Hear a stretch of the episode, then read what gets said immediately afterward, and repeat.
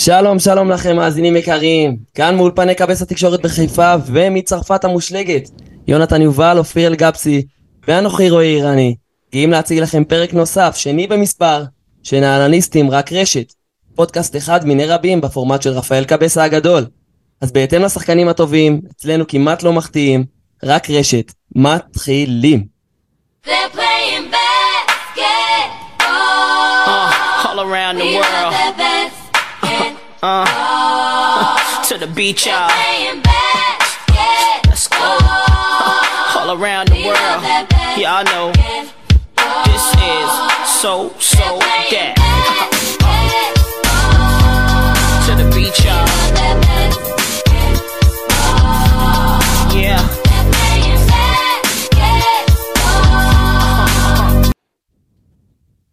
אז שלום לכולם, שלום יונתן יובל. שלום שלום רועי, איך אתה?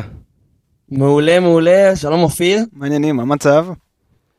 אני מעולה, אה, מסיים אה, כמה ימים של אה, סשן אה, מושלג עם הרבה הרבה skis, אבל אה, שמע, עם מחזור כזה כמו שהיה לנו השבוע, אה, אי אפשר שלא לצפות ל- לפרק הזה, באמת, אה, משחקי כדורסל מדהימים, קבוצות אה, שנלחמו עד הסוף, הערכות, אה, קצת אלימות גם לצערנו, אבל אה, אני רוצה דווקא להתחיל, אה, יונתן, עם המשחק ש... שפתח את, המחזור הזה, הפועל ירושלים נגד אה, גליל עליון, ניצחון אדיר של גליל. כן, אין ספק, גליל פתחה בטירוף את המשחק, כבר ברבע הראשון, מושקוביץ קולע 14 נקודות, 4 מ-4 ל-3, כל ירושלים קולעת רק 15, מושקוביץ קולע נקודה פחות מכל ירושלים. גליל קולעת 49 נקודות במחצית הראשונה, 31 של הישראלים שלהם, שולטים לגמרי בריבאונד. אה, מה עוד אפשר לבקש? ברק פלג מבחינתו קיבל ב- כל מה שהוא רצה.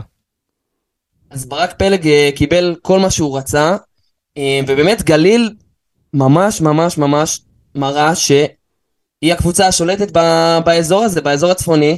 לעומת זאת, ירושלים... בפרק הקודם, ככה בסיכום הסיגו- הסיבוב, בעיקר אני לג'קיץ', אה, אופיר, מה ירושלים הפסיקה לשחק? ירושלים אה, קצת נפלה בהגנה. כאילו זה מרגיש כאילו, אני, אני כאילו בעיקרון ראיתי את ירושלים לא מפסיקה לקפוץ סתם. האלף בית של הגנה בכדורסל זה אל תצא מהרצפה וירושלים כל הקפצה שקיבלה קפצה והנעת כדור של גליל הייתה מעולה. האיי-קיו כדורסל שברק פלג מביא להם לקבוצה הוא מדהים ומושקוביץ רצח אותם כאילו גם שהם שמרו טוב ועם יד בפנים מושקוביץ פשוט נסע קרוס אחד ואז היד כבר לא הייתה על הפנים והוא כלה כל דבר. זה מדהים. אני רוצה גם להתעכב עוד על החלק ההגנתי, אופיר, כמו ש... שדיברת בהתחלה, ולשאול את יונתן, אה, בתור אחד מחובביו הגדולים של אה, זאק הנקינס, אה, הסנדר של ירושלים, מה, ירושלים לא מסוגלת בלעדיו, יונתן? זה לא יעבוד? הגנתית לא, הגנתית אה, ירושלים תלויה בזה שהנקינס יסגור את הצבע, אה, ימנע גם מהגבוה שממול וגם יגן על הטבעת מהגארדים שנכנסים פנימה. זה לא עבד מול אה, ברייס וושינגטון שכלה 18, אה, וזה גם לא עבד מול החדירות של הנמוכים של גליל, גם בוקר, גם נמרוד לוי כשנכנס פנימה וגם מושקוביץ בפעמים הבודדות שנכנס פנימה. כי גליל קבוצה פשוט שלא לא משחקת אה, גבוהים, היא משחקת עם מלא גארדים, מלא תנועה, מלא הזזת כדור. אין פה, הם עסקו הרבה מאוד במשחק, חלק מהמשחק, שלוש גארדים עם בוקר, אובר ומושקוביץ. כאילו, הנקינס פשוט לא, הם עשו, הם עשו מה, שעושים ב-NBA לגובר, מה שעושים, ל... מנסים לעשות את הוורז ביורוליג פחות עובד, אבל להוציא את הגבוה מהצבע ולשחק על הרגליים שלו. כן, גם וושינגטון הוא לא גבוה, הוא אמנם מטר וחצי ברוחב, אבל אבל בגובה הוא ב- לא... ש- בוא נגיד ככה, שתי מטר על עקבים, כמו שהיו אומרים על יוטר ב- כן. בזמנו. שני מטר על עקבים, אה, ועם זאת, אני חושב שגליל יכולה אה, להרגיש מאוכזבת מזה שההתעוררות הזאת קורה, קורית רק בשלב הזה של העונה, כי כמו שכולנו יודעים, בשבוע הבא אה, רבע גמר גביע המדינה אה, ייפתח לו, אה, הפועל תל אביב תארח את הפועל ירושלים, אה, שדיברנו עליה עכשיו. אה, איך אתה רואה את הסיכויים של ירושלים במשחק הזה, יונתן? אתה חושב שהמומנטום הזה משנה כשמדובר במשחק גביע? אה, המומנטום משנה, אבל גם צריך לזכור שלהפועל תל אביב יש עוד משחק אה, בין לבין, ככה שהפועל תל אביב יכולה להגיע גם עייפה יותר, וירושלים צריכה לנצל את זה. אה, אני חושב שהפועל תל אביב היא עדיין הפייבוריטית, אבל לא הייתי מספיד את ירושלים. אני הייתי אומר שזה שאלת אונואקו. ישחק, לא ישחק, אה, אם אונואקו לא משחק, לדעתי ירושלים אה, יכולה לעשות את זה הרבה יותר, אם אונואקו משחק, לדעתי יהיה מאוד קשה לירושלים, כי ראינו שבדקות של, תכף ניגע בהפועל תל אביב במשחק שלה, אבל ראינו בדקות שהפועל תל אביב משחקת בלי אונואקו, הריבאונד לא קיים שם, ופה הנקינס יכול לחגוג. כן, אבל אתה, דיברנו עכשיו על זה שכשירושלים בלי הנקינס, או עם הנקינס, כשההרכב אה, ממול הוא נמוך, אה, היא מתקשה. אז השאלה אם פרנקו לא יכול להפתיע, אם אין לנו אקו, אם פרנקו לא יכול להפתיע, אם פתאום תומר גינת בחמש, אם טוקוטו בחמש, ולהקשות מאוד על ההגנה של הנקינס. ראינו במשחק של הפועל תל אביב ספציפית, שברגע שהם שיחקו דווקא הרכב בלי סנטר, ועם גינת בחמש, הם שיחקו הרבה יותר טוב, הם החליפו על כל דבר, הם שמרו הרבה יותר טוב. אה, לדעתי, אם דני פרנקו ימשיך ב, ב, לעשות שינויים תוך כדי משחק, ולא להיות מקובע, פה זה יכול להיות ה game changer, לנצח הלאה דווקא על הרגליים הטובות ועל תומר גינת. בחיית הרבאק שחקו על תומר גינת הרבה יותר. מרגיש לי שנכון, כולם מדברים על זה שתומר גינת הוא השחקן הכי יציב, לא ירד מ-12, לא עלה על 16, אין יציבות כזאת, אבל הם לא משחקים עליו מספיק. אין ארבע בליגה שיכול לשמור על תומר גינת. צחקו גבלסל גם. אז, אז כמובן שאנחנו עוד נמשיך וניגע בהפועל תל אביב באמת ובקבוצה המדהימה שהיא בונה לקראת אה, השבוע הבא ולאחר המשחק שלה מול גלבוע גליל. אה, אבל אני רוצה לעבור למשחק ש- שבו קבוצת החוץ אה, החליטה שהיא לוקחת השראה מגליל עליון. לצערה זה לא הספיק לה, כמובן אני מדבר על מכבי תל אביב נגד הפועל חיפה. ג'ונס, מכבי תל אביב תלויה בלורנזו בראון גם בליגה? מכבי תל אביב תלויה בלורנזו בראון כל עוד היא משחקת כדורסל. אה, לורנזו בראון הוא בעל הבית במכבי תל אביב, הוא מחזיק את, כשהוא על המגרש הוא מחזיק את הכדור אה, בכל ההתקפות אה, והוא מקבל את ההחלטות, ככה שלורנזו בראון הוא השחקן הכי חשוב של מכבי תל אביב והקבוצה נבנתה סביבו, ככה שגם אין עוד מוביל כדור שהוא ברמתו של לורנזו בראון ושולט בקצב כמו שלורנזו בראון שולט בקצב. אז אה, כן, אמנם לא ב... בסיפוק נקודות, אבל בניהול משחק מכבי תל אביב תלויה לגמרי בלורנזו בראון. אבל בכל זאת ראינו שם איזושהי ניסיון, אה, ניסיון מסוים להיכנס לנעליים שלו, של, אה, של אדמס. אופיר, אתה חושב ש, שאדמס הוא מספיק בתור הזר המוביל של מכבי תל אביב לליגה? קודם כל כן, אדמס גם בירושלים היה זר מאוד בכיר והוביל אותם מאוד גבוה. וגם הוא חגג, הוא מקבל את הכדור, אדמס כאילו ב- ביכולת אישית, באחד על אחד, אין שחקנים כאלה בליגה והוא יעשה 20 נקודות פלוס על כל קבוצה. לגמרי, התקפית הוא מעל הליגה. אממה, הוא לא רכז, ג'ון די לא רכז, וזה זה נותן בעיה גדולה מאוד למכבי, בטח ובטח שהם לא משחקים עם, עם רפי מנקו, שעוד מוסיף עוד אלמנט של שחקן שיודע לעשות אה, דברים עם הכדור. הוא, הוא אחלה go to guy, הם לא יכולים לבנות עליו כרכז, אה, וקודם כל הם צריכים לתת לו גם את החוזה, שיגיע, כי החוזה עוד לא הגיע. הוא לא רק לא רכז, הוא גם לא שומר. לא, הוא מעדיף לו לשמור, הוא נח בהגנה. הוא נח. נח בהגנה, מאמנים טובים כמו דרוקר חוגגים על זה. הולכים רק על השחקן, אנחנו זוכרים את זה מפעם, מאמנים ב- באירופה, הולכים על השחקן שהוא אומנם הכי טוב בהתקפה, הולכים עליו בהגנה. אז אני רק אציין עוד נקודה ספציפית, אה, אומנם הוא לא רכז, אה, אבל למכבי כן יש רכז, אה, יפתח זיו שאנחנו הרעפנו עליו ועל שאר הישראלים של מכבי אה, את מיטב המחמאות אה, שהיו לנו בשבוע שעבר, אה, והישראלים במשחק הזה אה, לא מופיעים. ג'ונס, זה משהו שכדאי למכבי תל אביב לדאוג ממנו? אה, עדיין לא לדאוג, זה עדיין משחק אחד. אה, רק אה, בוא נציין רגע את סורקין שממשיך לשמור על היציבות שלו ועדיין קולע בדו ספרתי ומתקרב, מפלרטט שם עם הדאבל דאבל. אה, אבל שאר הישראלים כן, היה משחק פחות טוב. יפתח זיו, הוא לא היה רע במשחק הזה, כי הוא כן ניהל את המשחק טוב, הוא כן חילק לא מעט אסיסטים, אה, עזר בריבאונד, אה, אז הוא לא היה רע, הוא פשוט לא הראה לנו את, ה, את יכולת הכלייה שקיבלנו ממנו במשחקים הקודמים. אני עדיין לא חושב שמכבי תל אביב צריכה לדאוג מהיכולת של הישראלים, הישראלים של מכבי תל אביב טובים. יש בכללי גם אישו עם מכבי. מכבי ב- ביורוליג קבוצת ה- הבית הכי טובה, והחוץ הכי גרועה, ובליגה היא הפסידה פעמיים בבית, ואני אומר למה זה קורה. אם אתה מסתכל על המשחקים של מכבי בבית, אוהדים לא מגיעים בליגה. זה לא מעניין את האוהדים גם, הם לא מגיעים.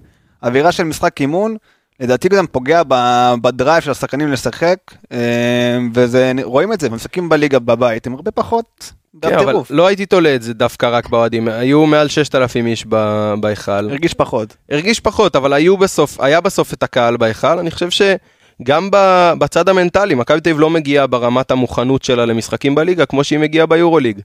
כן, גם הם ויתרו על הרבה מאוד שחקנים במשחק הזה. הם לא רק, זה לא רק שרק לורנזו לא שיחק. כן. אה, לורנזו הוא הדמות המפתח. הם- ללא ספק לורנזו דמות המפתח, ומכבי תל אביב באמת ויתרו על אה, הרבה שחקנים. אופיר, אני מסכים איתך שהאווירה בהיכל במשחקי ליגה היא, היא לא האווירה שיש ביורוליג, והירידת מתח הזאת, אה, ירידת מתח מוכרת לכולם. כמובן שבמכבי תל אביב אנחנו מצפים שזה לא תהיה ירידת מתח שהיא ברמת, אה, בוא ניתן דוגמה, מכבי חיפה אחרי משחק ליגת אלופות, בכדורגל כמובן. אה, אבל כן יש ירידת מתח, אי אפשר לשחק אה, סופש אחד אה, מול ברצלונה בהיכל ולחזור ולתת את אותה העצימות במשחק לאחר מכן בליגה. גם מכבי אבל- נפלה ל- לדבר הזה של במאני טיים, יש נפילה בשנים האחרונות של ללכת לזרוק מבחוץ, כי זה מגניב לסיים משחקים עם ג'אמפים, ולמה? היה להם, בטח בהערכות, שכבר החבר'ה יצאו בעבירות, היה להם יתרון ענק, קודם כל בפיזיות, גם באתלטיות, גם בעבירות שכבר חי- הפועל חיפה כבר לא היה להם עבירות לתת, כנסו לצבע, תנו כבר כן, גם ליד. צריך להגיד, השופטים נתנו למכבי תל את השריקות האלה כשהם נכנסו לצבע.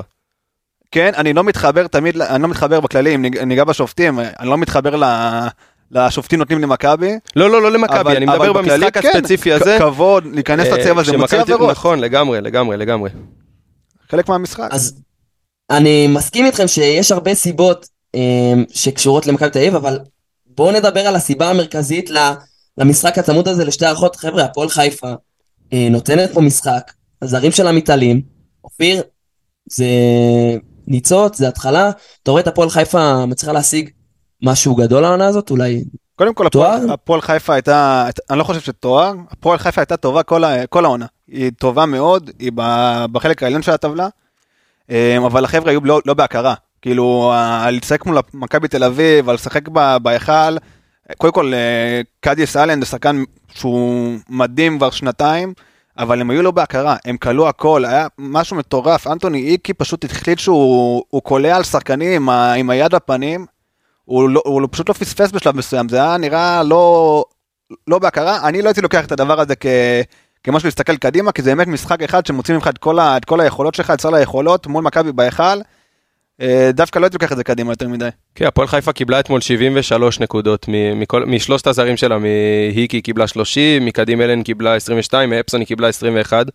הבעיה היא שהיא הגיעה מראש בסגל קצר בלי שמחון, שהוא בורג משמעותי מבחינת הדקות של הישראלים בהפועל חיפה. ואם לא רק זה, היא גם איבדה שלושה שחקנים בחמש עבירות. אה, כל אחד בשלב אחר, היא בסוף, אה, איקי שיחק על העדים של העדים של העדים, אה, המכל היה כבר ריק לגמרי, קיבלה דקות, אופק אביטל קיבל 24 דקות, מוריאלו טאטי קיבל 7 דקות, כאילו שחקנים שהם לא ברוטציה בדרך כלל בהפועל חיפה, שיחקו כדי לכסות על הדקות של שמחון וכדי לכסות על הזרים שיצאו בחמש עבירות, כאילו ראינו את הפועל חיפה עם שלושה ישראלים במאני טיים, זה לא משהו ש, שהם היו משחקים איתו, אלא אם המצב הקיים. לגמרי, לגמרי. אני חושב שדווקא זה, זה בעיה של דרוקר. הוא לא, לא הכין את הקבוצה לתת את הדקות לישראלים, שהישראלים יהיו מעבר ל- לדבר המעצבן הזה של להעביר את החצי ופשוט לעבור את החצי ולמסור את הכדור לזרים. אביטל עשה, עשה אחלה דקות שהוא שיחק, הוא לא יכול לשמור על, על מכבי, ומכבי קטש הלך עליו possession אחרי possession. מי, ששמע, מי שאביטל שמר עליו הלכו עליו, אם זה ג'לן אדמס ואם זה היה בונזי, שכמה דקות הלכו גם עליו. כמו שדרוקר עשה בצד השני לאדמס. לגמרי, שזה מדהים לראות ששתי הקבוצות הולכים על החוליה החל- החלשה. אה, בגלל זה גם במאניית ראינו את אה, אדמס יורד הרבה פעמים לספסל. אבל אה, מעבר לזה זה, זה היה נראה מאוד בולט לעין שהישראלים לא באמת יודעים מה לעשות ואיך לעשות. אה, וחבל. נכון, אבל בוא נרים עוד קצת להיקי, לא, לא, לא הרמנו לו מספיק. לא מספיק כי הוא בן אדם לא היה בהכרה, צריך להגיד כן, את זה. זה היה, אתמול זה היה משהו חריג, הוא כלה 30, ובאחוזים די טובים, אה, 13 מ-27 מהשדה, אה, זה אחוזים יפים. ל- זריקות קשות, הזריקות כן. לא היו פנויות, מכבי שמרו עליו טוב והוא כלה בפרצוף של שחקנים. כן, והוא לא רק זרק, הוא גם ניהל את המשחק, הוא חילק תשעה אסיסטים אתמול, אה, שזה תוספת משמעותית, הוא גם שמר, הוא חטף חמש פעמים. זה, בוא נגיד שאתמול הוא לגמרי שיחק די לבד בהפועל חיפה, בטח כשקדים אלן יצא בעבירה החמישית שלו. אה, זה היה נראה כאילו, מה שהיקי מחליט זה מה שיהיה. אה, בוא נדבר על הפיל בחדר. על ההחלטה בסוף של השופטים, מה דעתך? אה, בוא נחלק לשניים. דבר אליי. קודם כל, בסוף, ההחלטה הנכונה התקבלה. חד משמעית. החסימה לא הייתה חוקית. אגב, גם זה היה מאוד בולט ב... כן. במהלך, ב- ב- ו- בוואן שוט. כאילו. לא רק זה, זאת הסיבה שבסוף זה מה שקרה להם כשהם הלכו למוניטור. הרי אני לא חושב שהשופטים לא מכירים את החוקה, ברור לי שהם מכירים את החוקה יותר טוב מאיתנו, יותר טוב ממאמנים ומכל השחקנים שהיו על המגרש. אבל הם הלכו למוניטור ולא הבינו איך הם פספסו משהו כל כך ברור. כולם ראו את זה, שהוא מכניס את היד דרך הטבעת, חוסם, זה היה ריימן, נכון? ריימן הכניס כן, את היד כן. דרך הטבעת, חסם את סורקין, כולם ראו את זה, ג'ון די ראה את זה, ריימן ידע את זה, ובסוף הוא היה גמור. הוא היה, לא ידעתי איך הוא קפץ בכלל. הבן כן. היה נראה כבר אה, מחוק. לגמרי, השופטים פספסו את זה, אה, והם הלכו למוניטור. עכשיו, בפיבה אסור. נכון? אתה הולך למוניטור כדי לבדוק, הם גם אמרו בצורה מאוד ברורה, אתה הולך למוניטור כדי לבדוק שעון ומי נגע אחרון בכדור, זה שני הדברים שמותר לך לשנות. ביורוליג מותר. ביורוליג, ברגע שאתה הולך למוניטור, כל טעות שאתה רואה ש... שעשית, מותר לך לשנות אותה. כמה שנים מאוחר מדי. אני עדיין בטראומה מההצלבה עם אה, יוגב אוחיון שם ב- בקפיצה לאאוט עם דיאמנטיניסט, אבל נמשיך, נמשיך. כן, כן. אני, דרך אגב, אני חושב שגם... חוזר אליכם, אני חוזר אליכם, אני מתנצל, היה לנו תקלה טכנית קלה, אני שמעתי את הדיון שלכם לשופטים, אני חייב להתייחס. יש איזשהו אה, אגו מסוים, אה, למרות שבאמת יש שופטים טובים בארץ, יש איזשהו אגו מסוים, וראינו את זה גם בכתבה עם עומר אסטרון, אה, שהשופטים באים ו... ומעלים לעצמם. בסוף כששופט מגיע ומסתכל ורואה טעות של עצמו, אה, שופט עם אגו ושופט ש... שבא לנהל את ההצגה, הוא לא ייתן לעצמו, מה שנקרא, את המקום הזה לטעות, ופה הייתה הטעות של השופטים. אני חושב שצריכה להיות איזושהי אה, ועדה משמעתית, איזשהו טיפול משמעתי אה, בנושא, אני לא יודע מה, מה אפשר לעשות. אז אני אגיד לך, אני שמעתי אבל- היום את, אה, את משה ביטון אה, עולה לשידור אה, ומדבר על אתמול ועל איך יטפלו בדבר הזה. א', אה, מנהיים היה השופט אתמול, אם אני לא טועה. אה, הוא אמר שהוא מפורק לגמרי, גמור, הוא יודע שהוא טעה, הוא לוקח על עצמו את הטעות, לא קל להתאושש אחרי טעות כזאת. ודבר שני, הוא גם אמר שיש להם אה, מה שנקרא ועדה מקצועית באיגוד השופטים, אה, שצוות השיפוט של המשחק אתמול אה, יעלה בפני הוועדה המקצועית, ולפי מה, מה שהוא אומר, הם כנראה ינוחו בשבוע, שבועיים הקרובים. עכשיו, בוא נגיד, טעויות קורות. אנחנו כולנו עושים טעויות, שופטים, שחקנים, מאמנים, כולם עושים טעויות. וזה בסדר, ברגע שאתה מודה בטעות שלך. מה שלי קצת הפריע זה הניסיונות אה, להסביר לספסל של הפועל חיפה בצורה מאוד לא ברורה את ה... לא, כן חשבנו, לא חשבנו, בסוף אה, הייתה טעות, הם הבינו את זה כנראה שתי דקות מאוחר מדי. אני חושב שחבל שהם התעקשו להציל את המצב, כי בכל מצב לדעתי זה לא היה משנה יותר מדי בסוף. אמ, אבל אני, אני חושב שפשוט הבעיה שהם ידעו שהם עושים טעות, ו- ואי אפשר היה לתקן אותה, ויש חוקה, אין בעיה, תצמדו לחוקה, הכל בסדר. מכבי לא תתעצבן, היא תתעצבן אולי אחר כך, אבל היא לא תהרוג אתכם על זה שהכדור היה עכשיו, אה, כי היא יודעת החוקה. בסוף גם לדעתי נשאר challenge עדיין לא- לקאטה, שיכל עוד איכשהו לשנות את המצב. אבל זה לא, ראית את מכבי, מכבי לא היו בטירוף על הכדור הזה, הם גם לא, לא עשו לחץ על השופטים. כן, כן, זה היה... בסוף זה היה טעות. אה, הפועל חיפה נורא מתלוננת, אבל הכדור היה של מכבי גם אם לא היה, גם אם לא היו מחשיבים את הסל, הכדור נגע ברגל של ריימן לפני שהוא יצא, ככה שהטעות היא לא זו שבסוף קבעה את, אה, את תוצאת המשחק. מותר להגיד דעה- לא פופולרית, לא ב... בדעה לא פופולרית. מותר? אה, מותר, מותר, אנחנו מאשרים. לדעתי, חייב לשים את זה רגע על השולחן. אה, יש קטע בכל קבוצות המיוצגות על ידי הפועל, ארגון הפועל, להגיע למשחקים מול מכבי, ולדעתי זה הורס להם. ולהגיע מראש בתחושה שאנחנו הולכים להפסיד בגלל השיפוט. נכון, השיפוט לא היה מושלם, נכון, רגע, יש שיפוט רגע, לטובת רגע, רגע. הגדולות, אבל זה לדעתי מוציא אותך מהמשחק, המחשבה כל הזמן על לחשוב על השיפוט, שהשיפוט מנצח אותנו, אתם- אי אפשר לנצח את ה- את ה- את האמוציות האלה אז- לדעתי. אז רגע, אופיר, העלית באמת טענה משמעותית, אה, לא משהו קטן.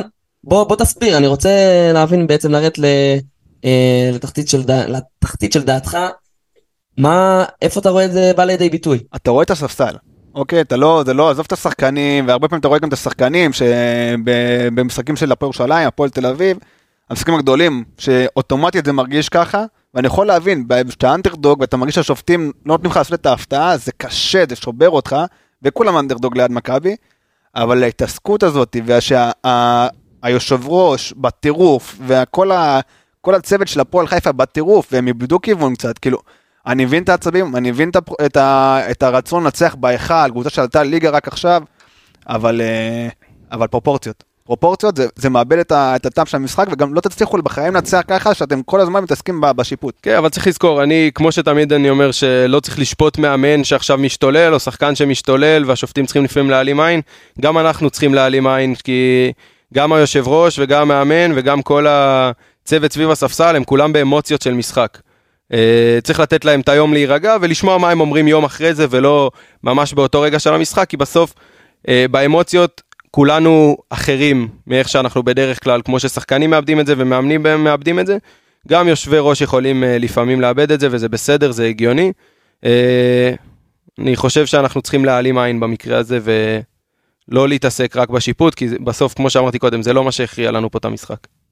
אז לקחנו לתשומת ליבנו, וברשותכם אני רוצה לעבור אה, למשחק הבא. אה, הפועל חולון הגיע לאולם היובל אה, במומנטום די טוב, אחרי הניצחון אה, הראשון במשחק אה, הפליי נגד איגוקיה בבית, וקיבלה בראש, אם אה, מותר לי להגיד, קיבלה בראש. אופיר, אה, אוקר, באב, ון פליט, הרצליה מתחברת. הרצליה נראית כמו הרצליה שרצינו לראות, דמיינו לראות וחשבנו שגם נראה. הרצליה נראית כמו קבוצת כדורסל טובה, החזרה של לוקר אה, כאילו מראה שהבנייה הייתה נכונה, פשוט הניסיון להביא מחליפים ל- לאוקר היו קצת אה, לא מדויקים. הרצליה קבוצה טובה, מוריס קמפ אה, לא בהכרה כבר כמה, כבר תקופה לא קטנה. סוף סוף אנחנו רואים את באב, שהוא לדעתי היה שחקן העונה השנה שעברה, מבחינת הטירוף, הרגיש שהוא שחקן כאילו לא, לא קשור ל- לרמה. גם התחיל לאפס את המספרים, לאפס את הידית, לאפס את הראש, ואתה פתאום קולט שעוד שחקנים מצטרפים להרצליה לקבוצה, היא קבוצה מאוד טובה. אי אפשר אה, עכשיו, אה, לדעתי הולכת להיות סוס שחור בקבוצות שהן לא יהיו עם יתרון ביתיות בפלייאוף ובכלל בסיבוב השני. הרצליה קבוצה מדהימה, וחולון היה לה ירידת מתח מאירופה, אין איך להסתכל על זה, חולון הייתה באירופה, נתנה משחק מעולה, משחק אה, שגם אמר כזה, אולי אריס עדיף לנו על, על גרין, אנחנו יותר מתחברים, שאר החבר'ה נראים יותר טוב. דיברנו על זה שבוע שעבר, שאי אפשר לקחת את המשחק הראשון כמשהו להסתכל עליו קדימה, וזה מה שזה הוכיח לנו היום. חולון נפלה מאוד במשחק הזה, והרצליה ניצלה את זה, והייתה יותר טובה. אז ג'ונס, אם נשים אותך רגע ב- בעיניים של אה, אוהד חולון, הפסד אה, במשחק לפני משחק חשוב באירופה מתקבל מבחינתך? אה, כן, אבל זה תמיד יהיה תלוי במה התוצאה של המשחק באירופה. צריך לזכור, חולון הגיעה ב- במומנטום טוב, אבל פגשה קבוצה במומנטום עוד יותר טוב משלה. אה, היא פגשה את הרצליה אחרי שלושה ניצחונות רצופים, זה היה הרביעי. אה, והרצליה בכלל היא, היא מאוד מאוד טובה מול הגדולות. אה, כשהיא משחקת מול הקבוצות שמעליה בטבלה היא במאזן של 5-1 לטובתה. כשהיא משחקת מול הקבוצות שמתחתיה בטבלה היא במאזן של 1-5 לרעתה. ככה שהרצליה מעדיפה לשחק מול הפייבוריטיות, היא מעדיפה לשחק כאנדרדוג. ואני חושב שאם אנחנו מסתכלים מחולון, אז חולון קיבלה את דוסטון, שזה יכול... אה, משחק טוב. כן, זה יכול אה, להוסיף אה, גם לקראת המשחק השני נגד אירוקיה וגם בכללי להמשך העונה. אני חושב שאני בתור, אם הייתי אוהד של חולון, לא הייתי עכשיו יוצא מהכלים או נלחץ יותר מדי. חולון קבוצה יותר טובה ממה שהיא הראתה לנו באולם היובל, חולון קבוצה יותר טובה מאיגוקיה, חולון קבוצה יותר טובה גם מהרצליה לדעתי, וחולון בהמשך העונה עוד אה, תראה לנו את, ה, את החולון שאנחנו רוצים לראות ושראינו בתחילת העונה. כן, חייב להגיד שזה זה הפסד שחולון לא צריכה להתרגש ממנו בכלל. כאילו, זה הפסד אחרי משחק ש- אירופה. הפסד שהם די לקחו בחשבון, לא ראינו אותם בטירוף, אה, יותר ש- די שומרים על עצמם. הפסד לא נורא, טוב להרצליה, אבל לא, לא, לא כל כך נורא לחולון. אה, מסכים איתכם מאוד. אה, אני אציין עוד דבר אחד קטן, בשבוע שעבר בחרתי בניב משגב לשחקן אה, המשתפר שלי, אם אני לא טועה, וניב משגב, אני מתנצל, אני ידוע כמנכס, זה לא לא האחרון, התכוונתי, עוד נכנסת עוד כמה. בדיוק. גם את ג'יקיץ' נכנסת, נסגר? דיברנו כבר על ירושלים, גם את ג'יקיץ' נכנסת בבחירה. אז את ג'יקיץ', אה, נכנסתי, ועוד שחקן שנכנסתי, אה, אותו, פחות או יותר הקבוצה שלו, זה סאבר מנפורד, שירד בדו ספרתי, אם אני לא טועה, הפעם הראשונה העונה, כמובן בחרתי בו לאחד המצטיינים שלי, אה, אבל הפועל תל אביב רשמה קאמבק גדול, אופיר, מה אנחנו יכולים ללמוד מזה? הפועל תל אביב מפתחת מנטליות בנוסף ל, אה, לזה שהיא קבוצה מעולה גם אה, מקצועית. הפועל תל אביב קבוצה יותר טובה מהגלבוע, זה ברור לכולם מלכתחילה. אה, כנראה זה הפועל שונה. אוהדי הפועל תל אביב צריכים לקחת את המשחק הזה ברגע בתחושה של יש עונה שונה לגמרי. לא רק שזו הקבוצה הכי טובה שהייתה להם מאז שאני זוכר את עצמי לפחות. אה, גם קבוצה עם מנטליות שלא מפסידה סתם, הקבוצות של הפועל פעם זה כאילו כבר היה מתפרק מזמן. הם לא היו חוזרים, לא הייתה מנטליות, אבל זה הפועל שונה. יש לך שתי ישראלים שהם, אה, אני תמיד אומר שתי ישראלים, בר תימור ותומר גינת זה חבר'ה שהם ברזל, הם מנהיגים, ותוסיף את זלמנסון. את זלמנסון, וצריך לדבר גם, הישראלים שם נתנו את המשחק הטוב. גיל בני התחיל את, ה, את הקאמבק, את הקאמבק, את הלחזור להתייצב. גיל בני הסתכל אמנם שמונה דקות בלבד, אבל בפלוס מינוס הוא פלוס עשר. זה אומר שבדקות שהוא, שהם היו, הוא, חלק מהדקות שלו החזירו את, הדבר הזה שנקרא לחזור למשחק. ובנוסף לזה, הפועל תל אביב הייתה שונה לגמרי בחצי השני. קודם כל זה היה ברור שהמספרים הולכים להתיישר לפייטון אה, וויליס, שאנחנו צריכים גם לדבר עליו בנפרד, אבל גם הפועל תל אביב שיחקה שונה, שיחקה בלי גבוה, בלי גבוה, תומר גינת ועם אה, טוקוטו הרבה דקות ביחד, חבר'ה שיכולים להחליף על כל עמדה, ו... והם שמרו הרבה יותר טוב בחצי השני, והפועל תל אביב ואוהדי הפועל צריכים להיות מרוצים מאוד מהקבוצה שלהם, כי יש להם קבוצה השנה ווינרית. אה, אוהדי הפועל תל אביב, אני מתנצל שאני ככה פותח בעוד אה, ניחוס לעתיד אולי, אבל אה, ג'ונס, ג'ורדן מקריי, מראה יציבות, ונראה שהוא משתלט על הקבוצה הזאת מבחינת אה, scoring. כן, אם נוציא רגע את ג'ייקובן בראון שהוא רמה אחרת, אני חושב שג'ורדן מקריי הוא, הוא המוכשר ביותר מהסוללת כוכבים שהפועל תל אביב החתימה. לדעתי גם מוכשר יותר מאונואקו מבחינת כישרון כדורסל. אה, מסכים. ובאיזשהו שלב זה היה צריך לקרות, אה, הוא התחיל קצת צולע, אבל זה היה ברור שברגע שהוא יקבל את הביטחון ו... ויתחבר לשאר חברים שלו בקבוצה, זה היה ברור שהמספרים יגיעו עם זה. אה, עוד משחק של 20 נקודות, נראה מצוין, קולע טוב מאוד. אה, חשוב מאוד להפועל. ג'ורדן מקריי, כאילו ניקח את זה לעולם, לעולם שלה, שלי, שאני מאוד אוהב, ג'ורדן מקריי הוא שחקן ברמת כישרון NBA. Uh, הוא יצא לאירופה uh, ברמה, בשביל להיות שחקן מוביל, כי זה האופי שלו, ולשחק יותר ולקבל אולי, אולי אפילו יותר כסף, וגם כי ב-NBA לא בדיוק התאים לו, מדי, אבל מבחינת הכישרון הוא, הוא שם. זה היה הפתעה ענקית שהפועל הצליחה להחתים אותו. גם אנחנו זוכרים שאת אה, גינת לפני זה דיבר שנה שעברה, מי השחקן שאתה הכי כישרוני ששחקת איתו, אמר מקריי, פתאום בום, גם גינת, גם מקריי משחקים בהפועל. זה שחקן אדיר, זה היה הפתעה עצומה שהוא חתם פה, וזה גם באמת עניין של זמן שהוא התפוצץ, וזה היה פשוט, אה, הוא כבר שתי משחקים רצוף, שני משחקים רצוף. זה שחקן שיכול אה, לקרוא את הליגה, ושוב, צריך לשים, לשים לב שהפועל תל אביב יש הפועל תל אביב עם אונואקו, והפועל תל אביב בלי אונואקו. שזה שתי קבוצות אחרות לגמרי מבחינת. ה- מה שהם יכולים להשיג. אה, נכון מאוד, אנחנו באמת ראינו את זה גם בתקופות למשחק של אה, השחקנים שלצד אונואקו וגם אה, במשחקים של, אה, של הפועל, ואנחנו גם עוד נראה את זה בהמשך השבוע, כי הפועל יוצאת ללונדון, במחצה השנייה אנחנו נעסוק בנושא בהרחבה. אופיר, גלבוע גליל, אה, אנחנו רוצים לייצר שאיפות במקום הזה? אנחנו, יש לנו שאיפות מגלבוע גליל העונה, או שהעונה הזאת היא עונה של להישאר בליגה וזהו? קודם כל יש מאמן חדש. אריאל בן- בית הלחמי חתם בקבוצה, בן אדם שמכיר את המערכת, בן אדם שיכול להוציא, גם יכול להביא עוד איזה ישראלי אחד ושתיים ולייצב את הקבוצה. ישראלים אוהבים לשחק שם, הוא בכלל מאמן שידוע בזה שהשחקנים משחקים בשבילו. לא עבד באילת השנה, אבל, אה, אבל שחקנים משחקים בשבילו. כן, דיברנו עליו גם בהקשר של הנבחרת של הנבחרת. בפרק הקודם. לגמרי לגמרי. אני חושב שדווקא אנחנו יכולים לראות התייצבות, אני לא חושב שקבוצה מספיק טובה בשביל להישאר בליגה. היה פה, גם פה היה רבע ראשון שהכל נכנס בקטע קיצוני, זה גם לא רק פייטון וויליס שהיה פשוט, אה, הרגיש לי לרגע כאילו אנחנו משחקים פה עם סטף קרי או במונחים שלנו אה, סקוטי ווילבקין. אה, פשוט הוא קלע הכל, זה היה נראה לא נורמלי, הפועל לא שמרה מספיק טוב, היה לו גם הרבה זריקות עם, עם clean look לגמרי. עם תנועות יפות ומשחק כדורסל טוב, אה, אבל גל, גלבוע בנויה על, שני, על שני שחקנים בצורה מאוד בולטת, שזה אחד וויליס ואחד הגבוה, שברגע שהגבוה, ברח לי השם, צ'ט בראון.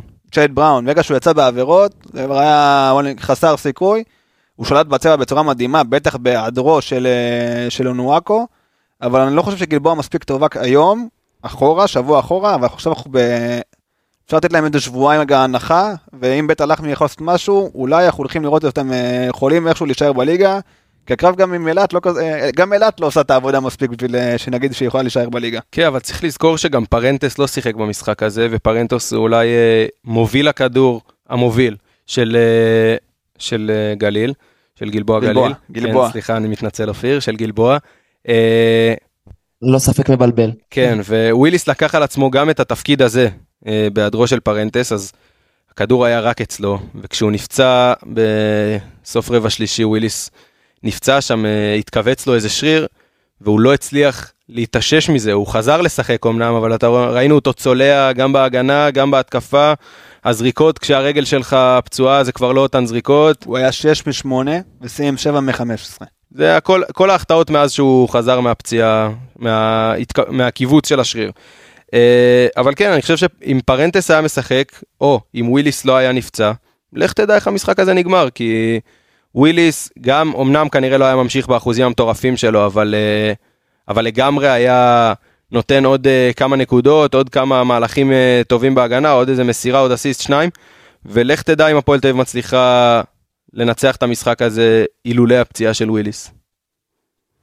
אני רק אוסיף במילה אחת על בית הלחמי, שמדובר במאמן שהתקופה באילת, לפי דעתי ולאיך שאני ראיתי את זה, עשתה לו עוול. אה, הוא כבר היה בגלבוע, הוא יודע, הוא מכיר את המקום, ואני אני מאוד אופטימי על, ה, על השילוב הזה. אה, בואו נעבור לשני המשחקים האחרונים ש, שהיו השבוע. אה, קריית אתא נגד באר שבע, אה, ניצחון של באר שבע, משחק מאוד צמוד. אה, גם נס ציונה מנצחת את אילת במשחק מאוד צמוד.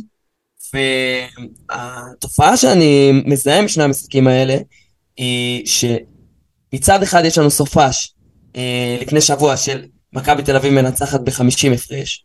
מצד אחד יש לנו משחקים במחזור הזה שנגמרים בהפרש נקודה, הערכות או על חודו של שר. אתם רואים אה, את הליגה הזאת כ- כליגה שכל קבוצה יכולה לנצח כל קבוצה? אופיר, נתחיל איתך. אמ, אני חושב על זה שבתכלס, גם הרבה שנים אחורה, די זה די גבולי. יש הרבה מאוד קבוצות שהן מאוד קרובות ב, ביכולת שלהן, והרבה קבוצות שיכולות להתפוצץ ב, ביום נתון. קבוצות הדרג השלישי נקרא לזה ככה, שהן לא השלישייה הבכירה, יכולות לנצח בכל הזדמנות. כאילו נס ציונה יכולה לתפוס אה, ימים שהם יקלעו פשוט יותר ממך. כאילו הרצליה גם שם, והליגה היא מאוד שוויונית, וגם הפוך, הקבוצות האלה הן מאוד לא יציבות הרבה פעמים, ואני לא חושב שהקבוצות בפלייאוף יכולות להיות ככה, בפלייאוף אני לא רואה הפתעות בין המעמדות האלה, אבל בעונה הסדירה, בטח באיך שנראה, עם המחויבות נקרא לזה ככה, אה, בעונה הסדירה, הכל יכול להיות. אה, וכן, היה גם הרבה עניינים של אה, רצון, הקבוצות, ה... נקרא להם, ה... עם החרב על הצוואר, שיחקו, שיחקו טיפה עם יותר מחויבות במשחק האחרון, אבל אני לא חושב שבפלייאוף זה משהו שהוא באמת רלוונטי לחשוב שהקבוצות שוות, נקרא לזה ככה. אז אני מסכים עם אופיר. אה, אני כבר אמרתי לא פעם שלדעתי בשביל חלק מהקבוצות בליגה העונה הסדירה היא, היא חימום והיא משחקי הכנה לקראת אה, המשחקים באירופה ולקראת הפלייאוף. אה, אז כן, בעונה הסדירה כל קבוצה יכולה לנצח כל קבוצה, ראינו את מכבי תל אביב מפסידה, הפועל תל אביב מפסידה, חולון וירושלים בטח, נס ציונה, כולן מפסידות, כולן מנצחות. אבל אני חושב שעם הזמן, כשנגיע לפלייאוף, ואפילו קצת לפני שזה יתחיל לעניין את הקבוצות, כל עניין מאבקי המיקום, אז זה כבר פחות יהיה ככה, אנחנו נראה את הזרים הטובים נרשמים, אנחנו נראה פחות חלוקת עומסים בזמן המשחק, ואנחנו נראה יותר טירוף ו... ורצון לנצח משחקים. אה, אז אה, כרגע כל קבוצה יכולה לנצח כל קבוצה עד שנגיע למאני טיים של העונה. ועדיין היה, היה אחלה של משחקים אה, מבחינת האיכות שלהם, לפחות באיכות המתח שלהם והסלים בקלאץ', בטח בבאר שבע קריית אתא שהיה שם אחלה, אחלה של אה, פינג פונג בסוף. כן, אה, עד ההחטאה על ה buzzer שם. לא, ההחטאה על. הבאזר הייתה חסרת, אה, זה פשוט היה לא הגיוני, כאילו, זה היה, כאילו, זה להחטיא בסנטימטר, כאילו, זה, תן dunk כבר וזהו. אה, אבל סחטיין על באר שבע, גם ה... דיברתי שבוע שעבר על קולשו וצריך לתת לו מילה טובה, קולשו היה טוב, הוא כלה שלשות יפות.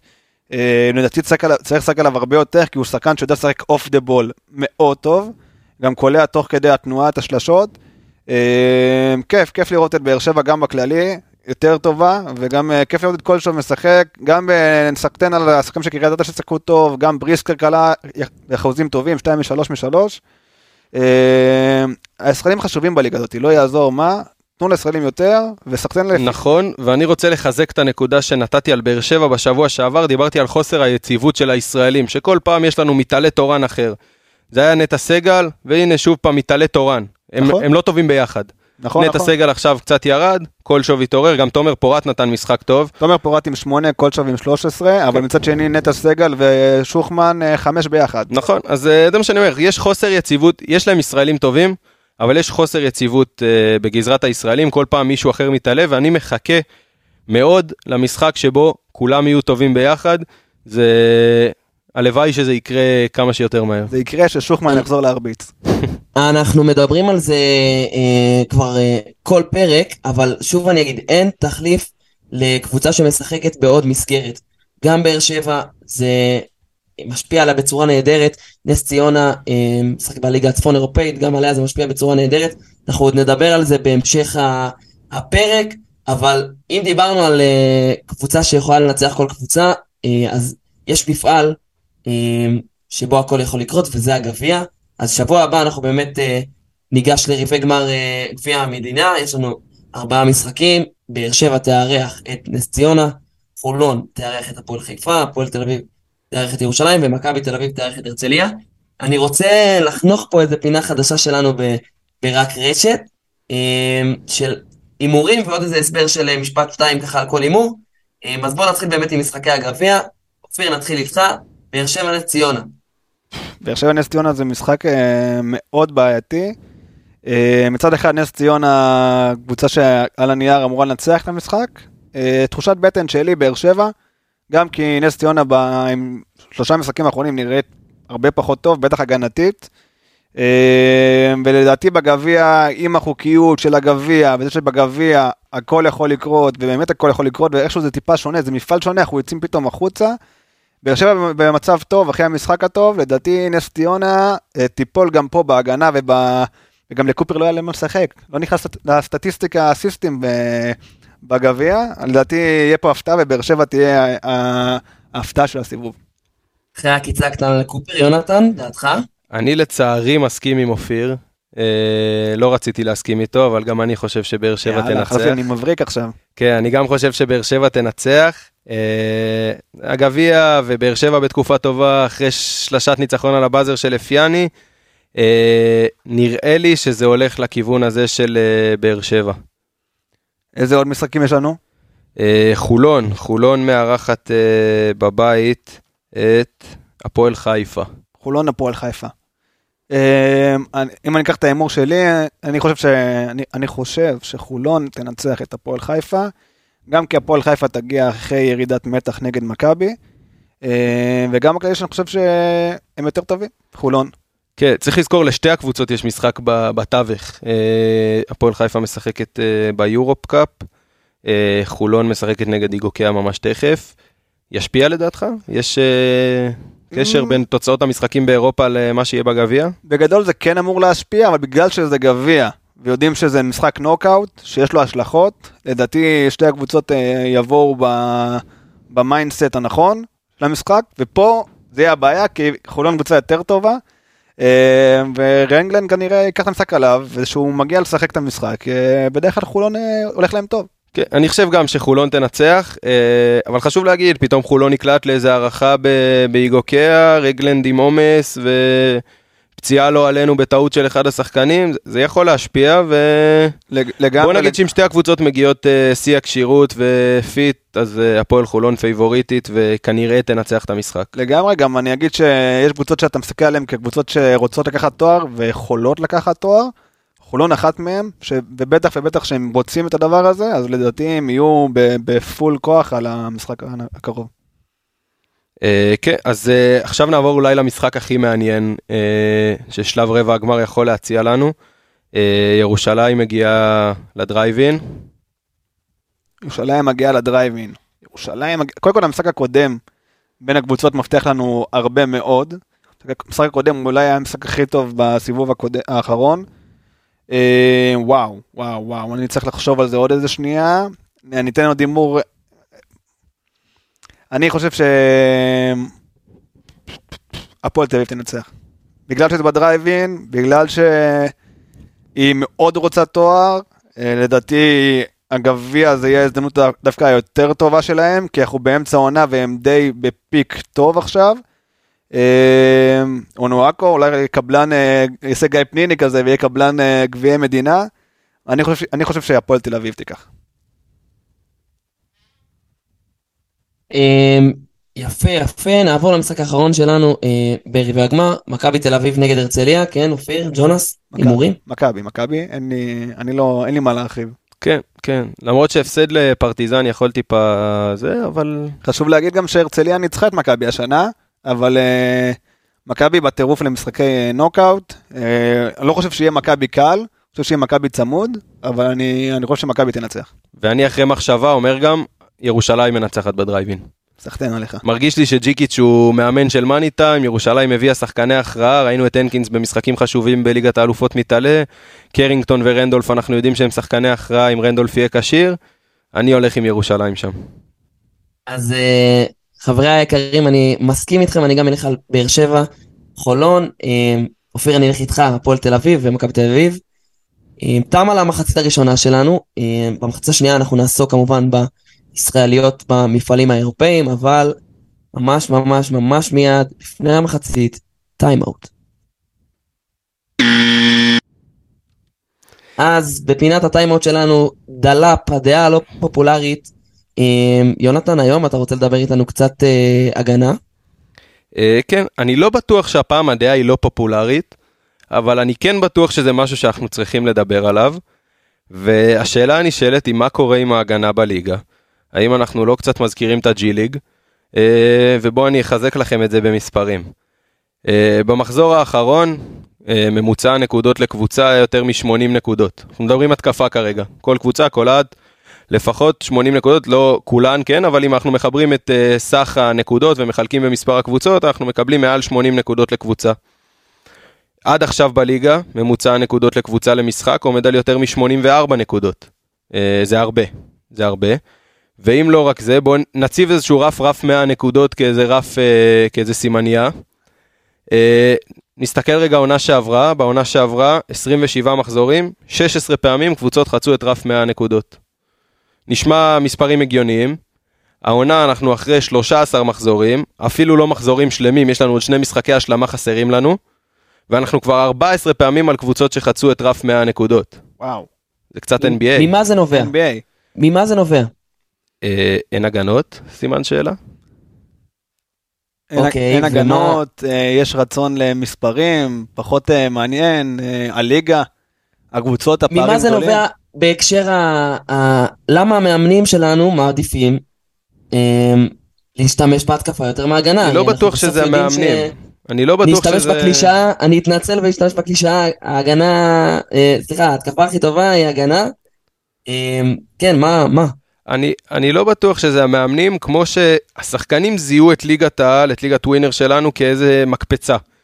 אה, אני חושב ששחקנים זרים שמגיעים לפה זיהו שזו הזדמנות לקפוץ. ראינו הרבה מגיעים ליורוליג, אה, זק לידי יגיע לארץ עם פרטיזן. אה, וויל אה, קלייבורן וויל התחיל קלייברן פה. התחיל פה בחולון. אה, ככה שיש לנו פה, השחקנים הזרים זיהו פה איזושהי מקפצה ליורוליג. ואני חושב שהם מגיעים לפה בשביל להראות איזה שהם מספרים וההגנה פחות מעניינת אותם, הם באים כדי להגיד אני עשיתי 20 נקודות ועשרה אסיסטים למשחק, קחו אותי ליורוליג. לגמרי מסכים, זה מרגיש שאנחנו נהיינו הרבה שנים, אנחנו קבוצת, אנחנו סוג של ליגה, ליגה צרפתית נקרא לזה ככה, טרום פריס סרדמן בכדורגל. מגיעים השחקנים שיודעים שהם אה, הם טאלנטים, שהם רוצים להגיע לטופ של אירופה, מגיעים לפה, מוביל, מובילים קבוצה על הגב, המאמנים הישראלים, פה אני כן נותן פה איזה משהו, נו- נותנים להם את הכדור הרבה יותר ממה שנותנים לשאר הקבוצה, כי הם רוצים לנצח. כי רוצים לנצח בסוף, ופחות אכפת רגע התהליך, אה, ודברים כאלה שאנחנו כן רואים ב, אולי רק בגליל בארץ, אה, את הרצון לתת לישראלי את הכדור ולהחליט. אה, נהיה פה, נהיה פה ג'י ליג, אה, נקרא לזה ככה. אנחנו נהנים מזה, אנחנו מקבלים פה גם שחקנים סופר מוכשרים, גם משחקים עם הרבה נקודות והרבה סלים וירטואוזים. אנחנו לא מתלוננים, אנחנו כן רוצים לראות איזשהו כדורסל קצת יותר קשוח, קצת יותר אה, מרביץ וקצת יותר שומר, אבל בסוף אנחנו מקבלים פה הרבה היילייטים, בזכות זה. מסכים. אני מאוד מסכים עם מה שאמרתם על, ה... על העניין הזה ש... שהליגה הזאת נהייתה כמקפצה, אה, המון המון המון באמת שחקני אה, ליגת העל מגיעים ליורוליג, אה, המון שחקני יורוליג גם מדברים על זה ש... שהם זוכרים את ליגת העל כמקום ש... שעזר להם להתפתח, אז באמת זה אחת הסיבות המרכזיות ש... שבגלל ההגנות בליגת העל, כמו שאמרת, מזכירות לך את ה... את הג'י ליג, וגם אצלנו ברק רשת אנחנו פחות מתמקדים בהגנה ואוהבים אה, לקפוץ אה, לאירופה וליורוליג, אז קצת לפני שנעסוק ביורוליג אנחנו יוצאים לדרך מחצית שנייה.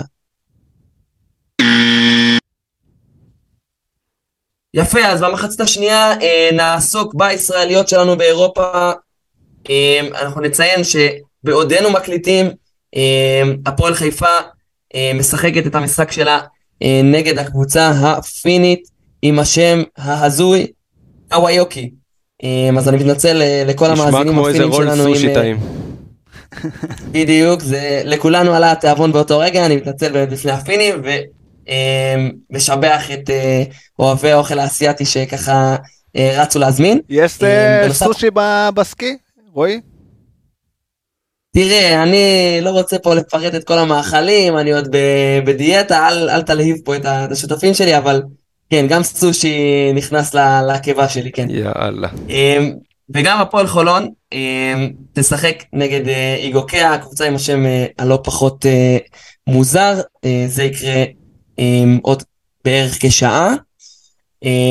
אבל הפועל חולון, הפועל חיפה, בכל זאת אנחנו לפני משחק של מכבי תל אביב ביורוליג מחר נגד פרטיזן בנגרד, אחרי תבוסה קשה לריאל מדריד. דיברנו בפרק הקודם אה, על מה קורה כשמכבי תל אביב מגיעה למדריד. באמת, זה מה שקרה שמכבי תל אביב הגיעה למדריד. אה, לא הפתעה גדולה. מה מכבי תל אביב יכולה לעשות, אופיר? מה אנחנו, איזה מפתחות, איך, איך מתאוששים מנטלית בוא בהפסד של נגיד, 30 הפרש? בוא נגיד שאופיר לא טעה, הוא אמר שאם יהיה משחק צמוד אז מכבי תנצח, אבל לא היה משחק צמוד, אז מכבי לא ניצחה, הוא ידע את זה מראש. אני... דונלד, אתה לא צריך להגיד שאופיר לא טעה, אופיר אף פעם לא טועה, מדובר באחד הבחורים החדים שאני מכיר, חד קטר. אני חייב להגיד רגע משהו על, אה, על מכבי, קודם כל על המשחק מול ריאל, ואחרי זה על ההשלכות אה, לפרטיזן. קודם כל, המשחק מול ריאל היה פשוט אה, מזעזע. אני יכול להגיד לכם שאני רואה את מכבי, מה שאני זוכר את עצמי, אני מחכה לחמישי וליורוליג ורואה תמיד הכל. זה מסוג המשחקים שאחרי רבע אחד אני אומר לעצמי, אני לא רואה יותר. כאילו, אני לא מסוגל לראות את זה, הם, זה, זה לא שזה היה לא טוב, זה היה מזעזע. אה, אמרתי על ירושלים, שזה כאילו, להבדיל אלפי הבדלות, אמרתי על ירושלים שהם קפצו. כל פעם שהיה הטעיית זריקה הם קפצו מהרצפה, ריאל מדריד, masterpiece. לא כן. קופצים לשנייה, סגרו את השלשות של מכבי תל אביב בצורה מטורפת. אה, לורנזו היה לא טוב, שלורנזו לא טוב, כמו שאמרת ג'ונס, אני מצטרף.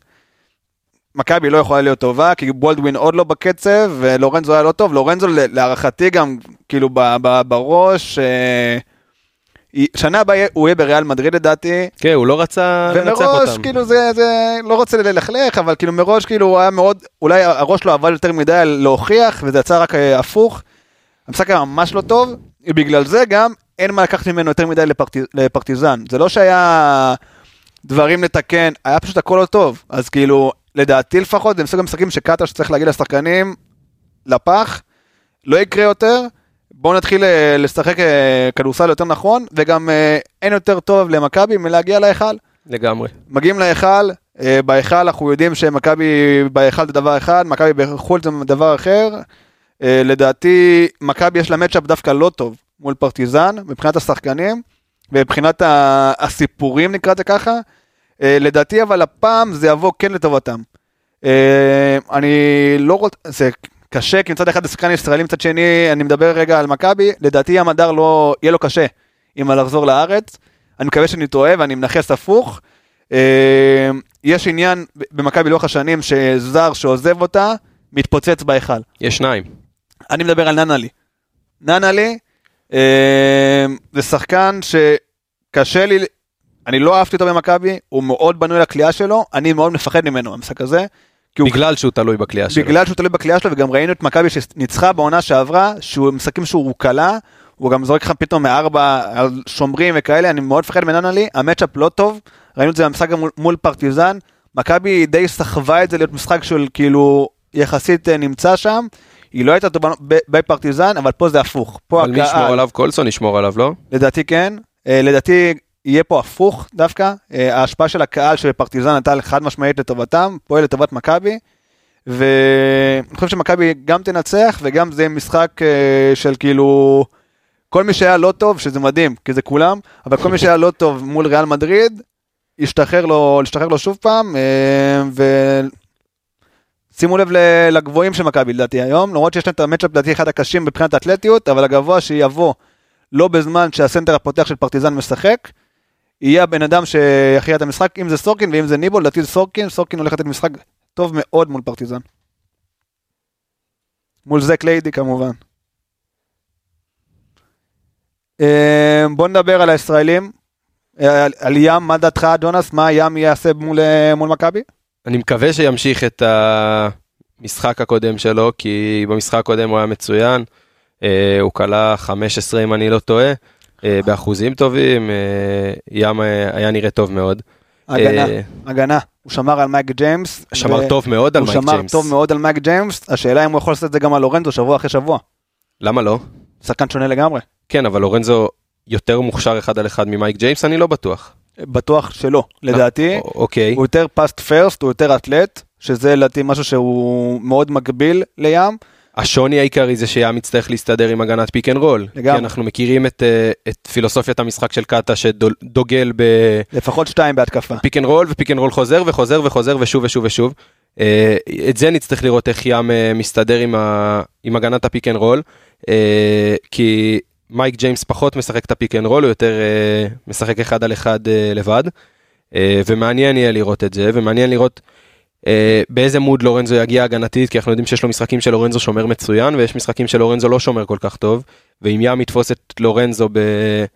ביום שהוא לא שומר כל כך טוב אז ים יכול לעשות גם משחק התקפי טוב ואני חושב שאנחנו די נשמח לקבל ניצחון של מכבי עם אה, משחק טוב בדו ספרתי של ים חותמים על זה, גם- גם מכבי חותמים על זה, עם אה, הסתכלות קדימה גם אה, בכיוון של ים. כן ואני רוצה לתפוס רגע את הצד של פרטיזן שקצת מזכירה את מכבי בהקשר הזה של אה, קבוצת בית מאוד טובה אנחנו יודעים שפרטיזן היא היחידה ביורוליג עם יותר מנויים ממכבי תל אביב.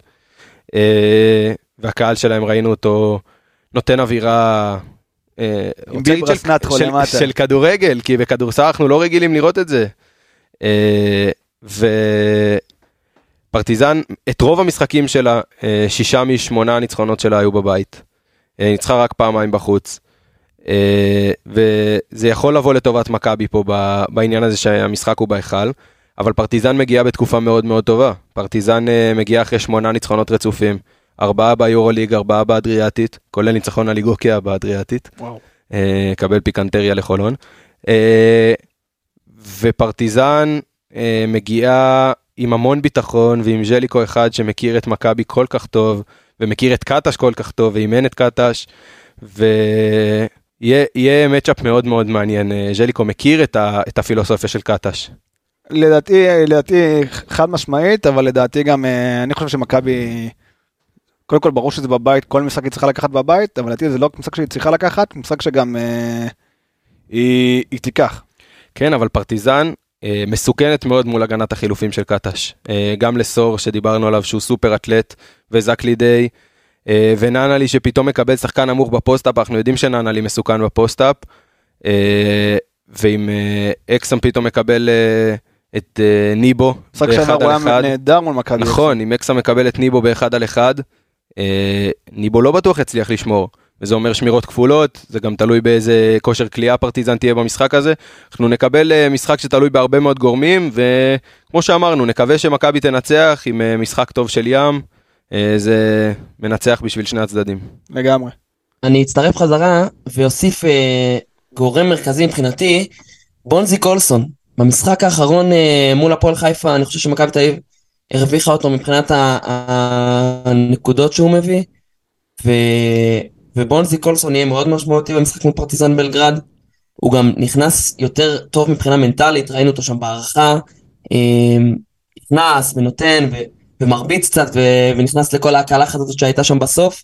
אני חושב שבונזי קולסון אה, הוא שחקן שיכול אה, לתת למכבי תל אביב את האקסטרה במשחק הזה, ו... ואם בונזי קולסון כמו במשחק מול הפועל חיפה, מכבי תל אביב. לגמרי, לא רק הפועל. חיפה, ראינו אותו גם אה, נגד הנדולו, אה, קולע סל עם התקרה. איזה עוד. שחקן יכול להגיד שהוא קלע סל דרך התקרה? גם בכללי בונזי הוא השחקן ב- בסוף היחיד לדעתי שאין לו מחליף. לא בהגנה, לא בסייז, לא באנרגיות. ולא לא באנרגיות וגם לא בעמדה. אין עמדה שלוש טבעית למכבי, הוא גם יכול הרבה פעמים לשחק את הארבע בסמול בול. זה יתרון שאין לו תחליף, לדעתי הוא צריך לתת הרבה יותר דקות לבונזי, בכללי קטש, לתת לבונזי הרבה יותר דקות לשחק. וגם אה, בונזי במשחקים שהוא משחק טוב, מכבי נראית מדהים, הוא גם קולע טוב, הוא גם אה, יכול לשחק פוסט, שזה סופר חשוב, אבל מכבי צריכה לדעת איך להוציא את לסורט החוצה מהצבע, כי בצבע ברמת האנרגיות, אה, אולי זה מצ'אפ ה- הקפיצים הכי גדולים, הוא וניבו, אבל אה, הוא ברמת הפיזיות הרבה יותר חזק מניבו, אה, צריך לגרום ללסורט להיות לא במשחק. כן. ומהצד השני, באמת של העיר תל אביב, אז לא רק יורוליג יש בעיר הזאת, גם יורו-קאפ, הפועל תל אביב יוצאת ללונדון לטיול קצר באוקספורד ו- ובכל האתרים אה, המדהימים. כמובן שאני צוחק, אה, למשחק מול לונדון ליונס, שבואו, אה, עם כל הרצון לא לזלזל, מדובר בקבוצה שלא אמורה אה, לאתגר את הפועל תל אביב יותר מדי. אופיר, מה בכל זאת הפועל תל אביב, אה, עם איזה גישה, מה בכל זאת היא צריכה לעשות במשחק הזה? קודם כל הפועל תל אביב צריכה בכל משחק באירופה להוכיח מחדש שהיא שם על מנת אה, לקחת עד הסוף, שלא יודע אם לקחת, אבל להגיד אנחנו קבוצת פיינל פור, חבר'ה תיזהרו, אנחנו קבוצת פיינל פור, אמנם שנה ראשונה במפעל, אבל אנחנו, כאילו, בעידן הנוכחי כמובן, אבל אה, אנחנו שם. כל משחק מחדש היא צריכה להראות, גם אה, להראות מחדש ולשחק מחדש היא, היא שם. אחד, יהיה להם אה, משהו מדהים, נכון ש... זה לונדון ליונס והיא לא הקבוצה הכי טובה שיש, אבל אוהדי הפועל בכדורסל, יש להם הזדמנות גם להיות עם הקבוצה שלהם בחו"ל באירופה, וגם לטייל בלונדון. כאילו מושלם זה כאילו חיפה ופריז זה גם היה- תוסיף לזה את מסי ואת את כולם אבל כאילו זה פשוט מושלם זה הקבוצה שלך משחקת באירופה היא תנצח כנראה קבוצה יותר טובה וגם לטייל באחד היעדים כן, הכי מה- מדהימים. מה גם שקבוצת הכדורגל בדרך לטייל באום אל פחם בעונה הבאה, ככה שזה לא... לא בדיוק אה, איזשהו עץ גבוה להתעלות בו קבוצת הכדורגל כרגע. יום אה, אחרי ה- אוהדי. המועדון, אה, אוהדי המועדון הפועל תל אביב יכולים להתנחם אה, בקבוצות הכדורסל, ובאמת 1,500 הם יגיעו אה, ללונדון. אה, זה משחק שגם קורה כבעצם סוג של איזשהו משחק הכנה לשבוע הבא, למפגש של הפועל תל אביב ברבע גמר הגביע. הייתם עושים איזושהי חלוקת דקות, קצת רוטציות מנוחה. ג'ונס ג'ייקובן, אתה רואה אותו משחק הרבה דקות במשחק הזה, גם אם הפועל תל אביב נכנסת איכשהו למשחק צמוד. תראו, ג'קובן שיחק 32 דקות ב... במשחק נגד הגלבוע. אה, ככה שאם, בוא נגיד, אם הפועל תל אביב אה, תדע לפתוח את המשחק טוב אה, ולייצר לעצמה איזשהו יתרון, אה, אני, רואה, אני כן רואה את פרנקו אה, מחלק קצת את הדקות ונותן לו לנוח יותר, אה, כי בסוף הפועל תל אביב צריכה את ג'קובן למשחק נגד ירושלים, הפועל תל אביב לדעתי יכולה להסתדר גם עם פחות ג'ייקובן במשחק נגד לונדון ליונס. אה, ככה שאלא אם כן הפועל תיכנס לאיזושהי צרה ותהיה בבעיה, אני כן רואה את אה, ג'קובן מקבל קצת פחות דקות ממה שהוא רגיל. אמ, אז הפועל תל אביב אה, תשחק מחר, גם מכבי תל אביב, ולסיום המחצית השנייה, אני רוצה להעלות אמ, עוד ישראלי, הוא לאו דווקא באירופה והוא לאו דווקא שחקן. אופיר, מה אתה יכול לספר לנו על מעשיו של מודי מאור ביבשת האוסטרלית? קודם כל, אה, חייב להגיד למי שלא לא עוקב אחרי הליגה האוסטרלית, אה, כולם זוכרים את, אה, את דן שמיר, שהיה שנים בקבוצה, בניו זילנד ברייקרס. הוא היה שם באזור השלוש, ארבע שנים בתקופה האחרונה. לא, לא הלך טוב לדן שמיר, חייב להגיד את זה, שמודי מאור, אגב, היה עוזר מאמן לאורך כל התקופה. מודי מאור, שזכור לכולם כ... כמאמן הזמני שבא משום מקום בהפועל ירושלים 2018, 2018. מ-2019 הוא ודן שמיר שם באוסטרליה עושים חיים. חלום. חלום להיות בניו זילנד וגם לקבל על זה אימון קבוצה ואחלה שחקנים שעוברים שם. לא הלך להם טוב, הם היו על הפנים, בעונה שעברה הם לדעתי ניצחו, אם אני לא טועה, באזור החמישה משחקים, ניצחו כל העונה עם דן שמיר, זה היה ברור שזה הולך להיות לא לעוד עונה. דן שמיר כמובן עזב, חזר ליורוליג, עוזר מאמן של מסינה, כרגיל. אה, ומודי מאור הולך לו ממש ממש ממש טוב. אנחנו מדברים אמנם לילה, הלילה הם הפסידו עוד משחק, הם מקום שני בליגה, עם 13 ניצחונות ו-7 הפסדים. מודי מאור אה, טיפה מכניס אירופה ב- בליגה שפחות אירופאית. זה ליגה שמשחקת מאוד אמריקאי קצת, נקרא לזה ככה. גם הרבה פליטי NBA. מלא פליטי NBA, זה גם ליגה שיש לה שותפות עם ה-NBA, עם משחקים, וכל המסביב הוא מאוד NBA, וגם הרבה מאוד שחקנים רוצים להגיע דרך שם, אנחנו זוכרים את אר.ג'יי המפטון, שהיה בניו זילנד אה, אה, לפני דן שמיר, ואנחנו יודעים את ג'וש גידי, שעכשיו הוא בחירה מאוד גבוהה שבאוקלהומה. הליגה מאוד אה, מקדמת שחקנים צעירים, וזה מה שהם ניסו לעשות ניו זילנד אה, ברייקרס עם דן שמיר. חייב להגיד שמודי מאור מכניס פה הגנה, בצורה, הגנה הכי טובה בליגה, אה, בפער די גדול, אבל בו זמנית גם התקפה, השנייה הכי גרועה בליגה, וזה במדעי מקום שני, זה אומר שהוא יודע להוריד את הסקור כמו שצריך, אבל עדיין אה, יש הרבה מה לעבוד והם מנצחים. אה, סחטיין על מודי מאור, עושה עבודה מאוד טובה, שאחרי שאנחנו ראינו שמאמן עם אה, רזומה כמו דן שמיר לא מצליח לעשות את, ה... את העבודה הנכונה, הרבה מאוד פליטי אה, ליגה ישראלית יש בליגה האוסטרלית, שאצל מודי מאור בעצם יש את דרק פרדון, שהשיג שנה שעברה בבאר שבע, נותן מספרים טובים, הוא היה טוב גם פה בבאר שבע. לגמרי, שומר על אותם מספרים פחות או יותר, 13 נקודות, 7 ריבאונד, מוביל את הקבוצה בריבאונד. אנחנו ממשיכים לעקוב, ליגיונרים, לא רק, לא רק ליגיונרים אז- שחקנים, גם מאמנים. בהחלט, בהחלט שווה לעקוב. אה, אני ממשיך בטיול שלנו מסביב לעולם, וממקום מושבי בצרפת אה, מחזיר אליי את הכדור מאוסטרליה ושולח אותו לברלין. שם נמצאים שני השחקנים אה, של אלבה ברלין מיודענו, תמיר בלאט ויובל זוסמן. ג'ונס, נתחיל איתך, תמיר בלאט, מה עשה השבוע? תמיר בלאט בעוד יום במשרד. אה, לא עוד יום במשרד, אחד הימים הטובים במשרד, כן, אבל בוא נגיד בתחילת העונה הוא די הרגיל אותנו למספרים כאלה. לגמרי. אה, נבחר למצטיין אה, בניצחון סופר מפתיע וסופר גדול של אלבה על בסקוניה. אה, 11 נקודות, 9 אסיסטים, שליטה אבסולוטית בקצב. לגמרי בעל הבית של אלבה ביחד עם סיקמה מנהלים שם את הקבוצה. איזה כיף לראות את אמיר בלאט ככה מצליח, אבל אני חושב שזה היה די ברור, זה היה חייב לקרות. זה חייב לקרות, משחק לא, לא הכי ברור שזה יקרה, אבל גם אה, חייב להגיד שזה, מי שרואה את אלבה ורואה משחקים כאלה טובים של תמיר, קשה לראות, כי, ה-.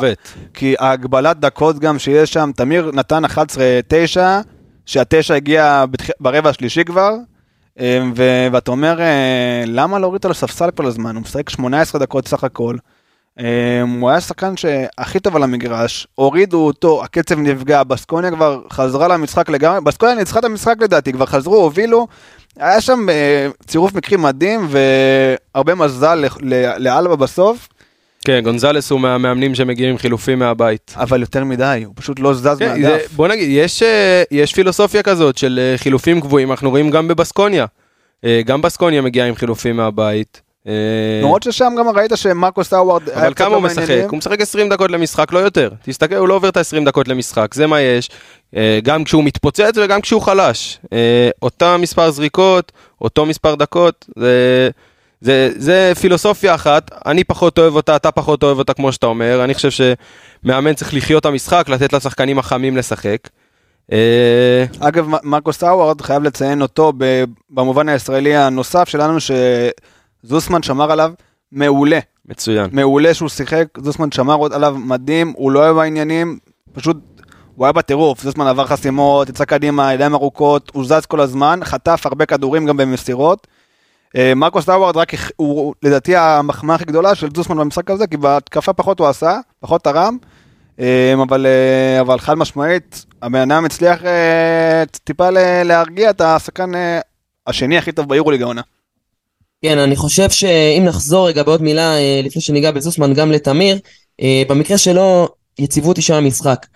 ברגע שתמיר אה, ייתן את התפוקה הקבועה שלו, של האסיסטים ואת הנקודות באופן קבוע, ה-20-25 דקות בערב יהיו לו מובטחות, גם עם מאמן שבא עם חילופים מהבית, ומי שבינתיים אין לו את היציבות הזאת בשום צורה, זה מי שציינתם קודם בהקשר ההגנתי, שהוא דווקא חיובי אצלו, זוסמן, אנחנו רואים עונה התקפית איומה שלו. אה, ג'ונס, מה... למה הוא לא מצליח להתעלות בצד ההתקפי? איפה יובל זוסמן של, של נבחרות העתודה? כן, קודם כל צריך להחמיא לזוסמן על הצד ההגנתי, שם הוא שומר על יציבות. אה, היורוליג פרסם היום אה, אה, מספרים הגנתיים, ויובל זוסמן מדורג חמישי ביורוליג אה, במספרים ההגנתיים שלו, אז קודם כל צריך לפרגן לזוסמן. בהתקפה. כן, בהתקפה אני חושב שהוא קצת נתקע. הוא לא לגמרי החליט מה הוא עושה בהתקפה, אם הוא עומד בפינה וזורק או אם הוא נכנס לסל, ואז הרבה פעמים אנחנו רואים את, הפעולות מהוססות. גם הזריקה היא לא אוטומטית, הוא מהסס לפני שהוא זורק, וגם החדירה היא לא אוטומטית והוא מהסס לפני שהוא חודר. ככה שיובל זוסמן חייב לקבל איזשהו ביטחון במהלכים ההתקפיים שלו. ברגע שיובל זוסמן ישחק עם ביטחון ולא יהסס לפני הזריקה שלו, כי אנחנו יודעים שיובל קולע טוב אה, מרחוק ומחצי מרחק, ואם הוא לא יהסס לפני החדירות, כי אנחנו יודעים שיובל יודע להיכנס לסל, אז, אז הנקודות והמספרים יבואו. פשוט חייב לקבל את הביטחון הזה, ו, ולהאמין בעצמו, גם בכלייה וגם ביכולת ההתקפית שלו, כי היא שם, ראינו אותה בעבר. חייב להגיד אה, שהיה להם גם משחק טוב לשניהם בליגה נגד ביירן מינכן. שבוע שגם זוסמן יותר זרק שם, אבל הבעיה של זוסמן, שזה מזכיר קצת את, אה, נעשה השוואה לדני, דני עונה ראשונה ב-NBA. אה, יש דקות מאוד ברורות שהוא משחק, והוא לא זורק שהכדור אצלו. והוא מאוד אה, נינוח ומאוד לא... הוא מאוד קבוצתי, הוא מאוד לויאלי למערכת ולאיך שהמשחק צריך להיראות ולכדורסל כמו שצריך, ואז הוא לא יזרוק סתם כמו שחקנים שבאים להוכיח יותר מדי ג'י ליג, אבל uh, הוא יכול טיפה יותר בדבר הזה. כן, אבל יש גם משהו יפה בזה שזוסמן לא משחק בשביל זוסמן, הוא משחק בשביל אלבה. אם זוסמן היה משחק בשביל זוסמן, הוא היה לוקח יותר. לגמרי, והשבוע הם משחקים נגד מילאנו, שזו הזדמנות טובה לשני השחקנים, כי גם מילאנו מגיע ב- ב- לא בתקופה וואו, בכללי בעונה לא וואו, אולי בתקופה טיפה יותר סבבה, אבל לא בעונה וואו. ופה אחד, תמיר, יכול להמשיך את התקופה הטובה שלו, מול קבוצה עם הגנתית לא מספיק טובה, ושתיים, זוסמן עם עוד אפשרות לשמור על אחד השחקנים הכי קשים ב- בליגה, על אה, סכר רודריגז כמובן. אה, מעניין מאוד, מעניין מאוד מה שיהיה. מעניין מאוד מה שיהיה, אה, ובזאת מסתיימת לנו אה, המחצית השנייה, אז ממש לפני סיום אנחנו נכנסים להערכה.